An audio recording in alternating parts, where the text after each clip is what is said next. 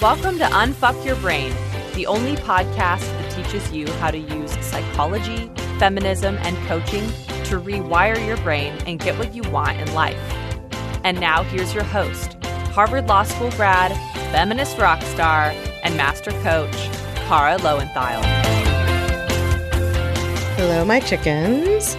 We are doing one of my favorite kinds of episodes today, which is a Q&A episode. So I asked all of y'all to submit questions on social media, on Instagram specifically.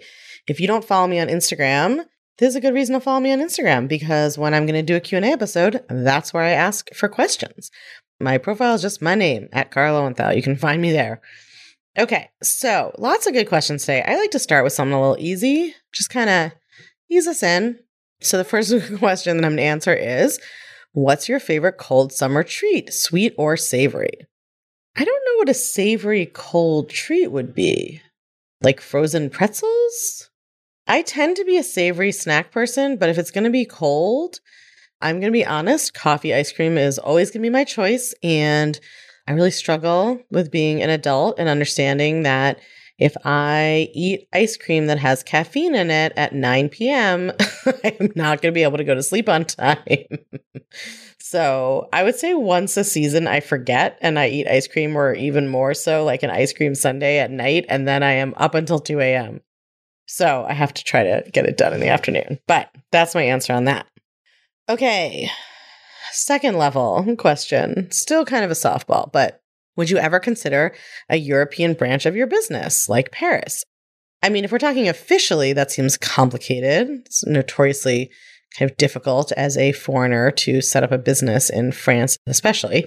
So I'm not sure if we would have a official branch, but would I like to spend two months in Paris every year? I would. But did I partner with somebody who has two small children who have to live in Brooklyn to be near their mother as well for the next 10 to 13 years? Yes, I also did that. not 10 to 13, 10 or 11 years. So I'm in Brooklyn for a while. but, you know, someday I've already been very clear with the gentleman consort that since I have agreed to now live in Brooklyn for a decade, I get to be in charge of where we move after that. All right, let's get into some more serious questions. Now, those are very serious questions. Listen, coffee ice cream is a serious matter. First question How do you determine when Relationship issues are on you or the other person. So I think this is one of those questions where, let me preface this by saying, I think a lot of really good coaching is somebody comes to you with a question and you show them why that's not the most helpful question. People think that you come to a coach with a question, they answer it, but often my job is to show you that you're asking a not very helpful question for yourself. Any question where you are trying to figure out is it my fault or their fault? Is it my fault or their fault? Is it my fault or their fault? Is really a useless question. This is not like a moral thing. It's not more moral to forgive. It's not about being the bigger person. It's not moral at all. It's literally just that when you ask yourself that, you don't know how to figure out an answer. And so the actual concrete result we're getting is just that you are bouncing back and forth, debating that question with yourself for days, months, weeks, years. So when I say like, let's put aside the question of blame, it's not about like letting the other person off the hook. It's not about turning the other cheek. It's not about forgiveness being a virtue. It's like not about any of that. It's not even about the whole point is like, even if we're thinking about it as like forgiveness or turning the other cheek or whatever, we're still sort of in this mindset of like, I have to figure out which one of us is wrong. I have to figure out which one of us is bad. I have to figure out like whether it's my fault or their fault. And that would be fine if you could ever figure it out. But if you're asking this question or you're coming with this to coaching, it means that you have gotten stuck in what I call like a thought cul de sac, right? It's like you're just going around and around the cul de sac and you're never, ever, ever getting out of the neighborhood. So I just don't find that question helpful.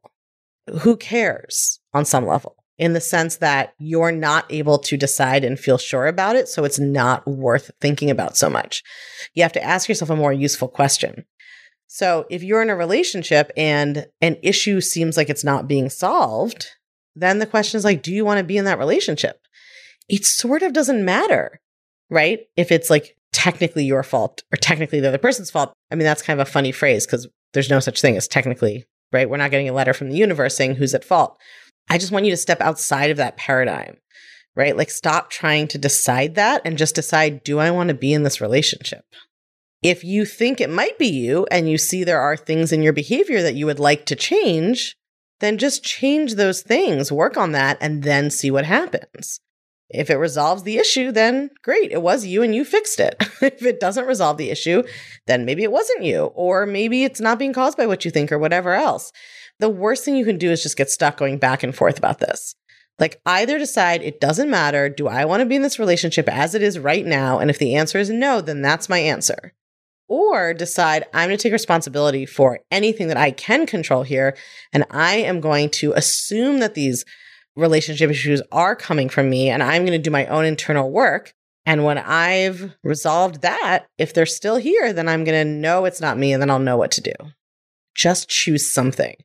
There's no way to know what is whose fault in any way that will make your brain feel sure. Because I'm 100% positive that if you're stuck in this loop, you've asked your therapist or you've asked your friends or you've made lists or whatever, your brain is not able to settle on it. So it's not a useful framework. So I really recommend that you just ask yourself Do I want to be in this relationship the way it is? These are the issues we have. If they're never getting solved, do I want to be in this? Do I want to change my thoughts so that I see these problems in a different way? Or do I want to leave this relationship? Or if you're not going to do that, the other approach is to say to yourself, okay, well, I'm going to change everything that I think I can see that I'm doing that contributes, and then I'm going to see where we are. Sometimes when you change yourself, you realize, oh, now it's fine. It was you. Sometimes you change the way you're showing up and nothing really changes for the other person or in the dynamic, and you get more clarity that it isn't you. You do want to leave, but you can't get there thinking about it. All you can do is decide to take responsibility or to take some action about it. Okay, someone says, How to manage my mind, Are you my mom who hasn't respected boundaries for 40 plus years. Okay, so this is obviously a very big question that I probably can't completely answer from this amount of space, right? But my guess is that you are thinking about boundaries wrong. So I definitely recommend you go listen to the episode about boundaries, which is one of the earlier episodes. Boundaries are not something that you do to control other people. So it is very common that if you set a boundary, somebody won't quote unquote respect the boundary. The boundary isn't there to make them respect it. The boundary is there so that you have a plan for what you're going to do if someone crosses the boundary. So if the boundary is, hey, mom, you can't show up at my house unannounced. If and when you do, I'm not going to come to the door. The boundary is not to stop your mom from showing up at your house. You can't control her. The boundary is so that you don't have a big debate with yourself about whether you're going to answer the door, should you answer the door, are you being a bad dog, like all of that. The boundary is so you know what you're going to do. I'm not going to answer the door. That's my decision. I've thought through my reasons. I like my reasons. I have my own back on this. I have my own support in this. That's what I'm going to do. Right. So, I mean, you have a lot of evidence that your mom's not going to respect your boundaries. So you have to decide, right? Do you want to keep interacting with her? And if so, how can you think about your boundaries as something you're doing for you? But embedded in this is your belief that your mother should respect your boundaries. And we could all agree that she should, but she doesn't. So being really focused on this idea that she should respect your boundaries, if that's what you think, is probably causing you a lot of emotional suffering. When the truth is, she doesn't, based on what you're saying. So how does it help you to constantly be thinking that she should? She doesn't, right? Like really coming to terms with that reality. You have a mother who does not respect your boundaries. If you've said them clearly and she doesn't respect them, meaning she continues to act right in ways that you've set a boundary around, your only job is to uphold the boundary for yourself. But if you keep focusing on how she should be different, you're going to be in a lot of emotional suffering, right? Her boundary breaking doesn't cause your feelings. Your own thinking about what she's doing is what causes your feelings. And the belief that she should be different is part of the problem here. So you can change your understanding of boundaries, even, but you also have to release that emotional resistance to her being the way she is.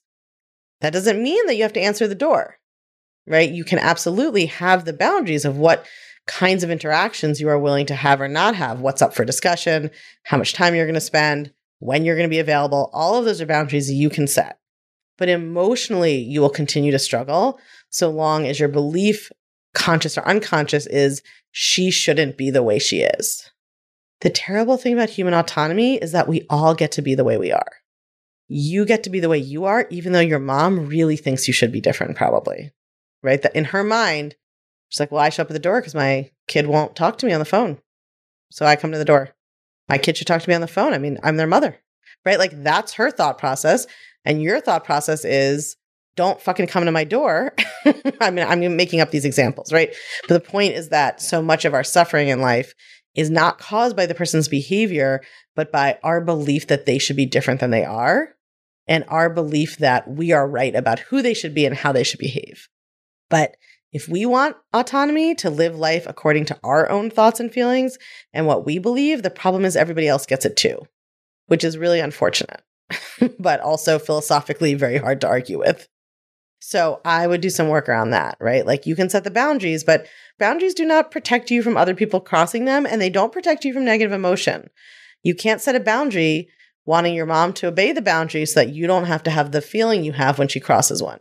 You got to be responsible for your own feelings.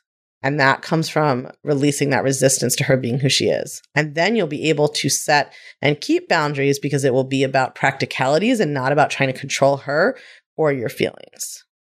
Someone asked, I enjoy my own company and being alone. How do I know if I really want a partner? So I think part of what's embedded in this that's really interesting is the idea that wanting a partner does or should stem from not liking your own company and not wanting to be alone. Right? It's like, well, I do like being alone. So how would I know if I want one? I think these are two different things you can like your own company and prefer to be single, or you can like your own company and want to have a partner. I like my own company quite a lot, and having a partner involves spending less time with myself than I used to. And sometimes I miss that, and I try to make space for that in my relationship. But I don't really think these things have to be related in this way. Like when you ask yourself, how do I know if I really want a partner? I don't know. How do you know, right? This is like another example of a question that isn't that useful. How do I know if I really want a partner? What does that mean? How would you know, right? I think a much more useful question to ask yourself number one, maybe you know, let's just see, right? Do I want a partner or not? If you can't say, I don't know, what's your answer? And why is that your answer? Right? What are the thoughts you have about having a partner? But I think that the reason that you're kind of like spitting about this is that you have it linked up with this idea that you know, if you didn't enjoy your own company, then somehow it would be more worthwhile to get a partner. And I just want you to separate these things in your mind. I don't really think they're connected or they shouldn't be connected. You can 100% love your life alone and love your own company. And that's totally different from do I want a partner? And ask yourself why? What would be my reasons for wanting a partner or not wanting a partner and start to look at those reasons. But you can't ask yourself a question like, how do I know if I really want something and expect you to have an answer for yourself? you need to like not let your, it's basically like you're just saying to yourself, I don't know if I want one. You're not going to get clarity from constantly saying to yourself, I don't know if I want this. I would make a list of why you think you might want one, why you think you might not, and look at those thoughts and see what you find. Someone said, How do you go through a breakup so you can go from loving to being indifferent towards your ex? Well, I think this is another one where it's interesting that the premise is that the goal is to become indifferent. If you're trying to tell yourself to stop loving someone and start feeling indifferent, that's going to be very challenging, right? Your brain doesn't know how to stop thinking something. You don't know how to stop feeling something. That doesn't work as a change mechanism, right? We can't just tell ourselves, stop thinking this, stop feeling this. And this idea that like what you need to feel is indifferent is also just interesting. It's like that's what we can imagine. We're like, well, loving someone during a breakup or after breakup is painful. And so what I need to do is be indifferent. But now, when you're doing that, you have an agenda. You're trying to rush yourself through your emotional process, right? So you're rejecting where you are. You're telling yourself it's not okay to feel this. It's not okay to feel love. It's not okay to feel grief. I need to get to feeling indifferent. So just imagine if you have a kid who's having a hard time with something they're upset about and you tell them, stop feeling that way. You should feel fine. That doesn't work right? All it does is teach the kid that it's not okay to express their feelings and that they need to try to like shove those feelings down and, you know, numb out from them in order to get approval. And that's kind of what you're doing to yourself when you have an agenda for your emotions. When you have an agenda for your feelings and you're sort of telling yourself, like, it's not okay to be here. I need to get to this other place. that makes it very hard to actually process and experience your emotions. So, the best way to go through the breakup and go through whatever the emotional journey is, is to not have an agenda for it. Can you wake up every day with, I'm open to whatever feelings come up today? I'm going to welcome them. I'm going to look at my thoughts that are creating them. I'm going to be curious about myself and my experience, right? That's very different feeling from what you're doing now. It sounds like, which is like looking at your watch every two minutes, being like, I don't know, we're still not at indifferent. Guys, come on, we're trying to get to indifferent, right? Rushing them along. So the way to get through any emotional process is to be willing to be in the process for as long as it takes, which I know it's the worst answer. I feel that way too, but it's also the only true one. All right, my chickens, I still have some great questions from our Q&A sourcing, so we will do another one of these sometime soon. So if you didn't hear your question answered, don't fear. It may still be coming. That's it for today. All right, my friends, I'll talk to you next week.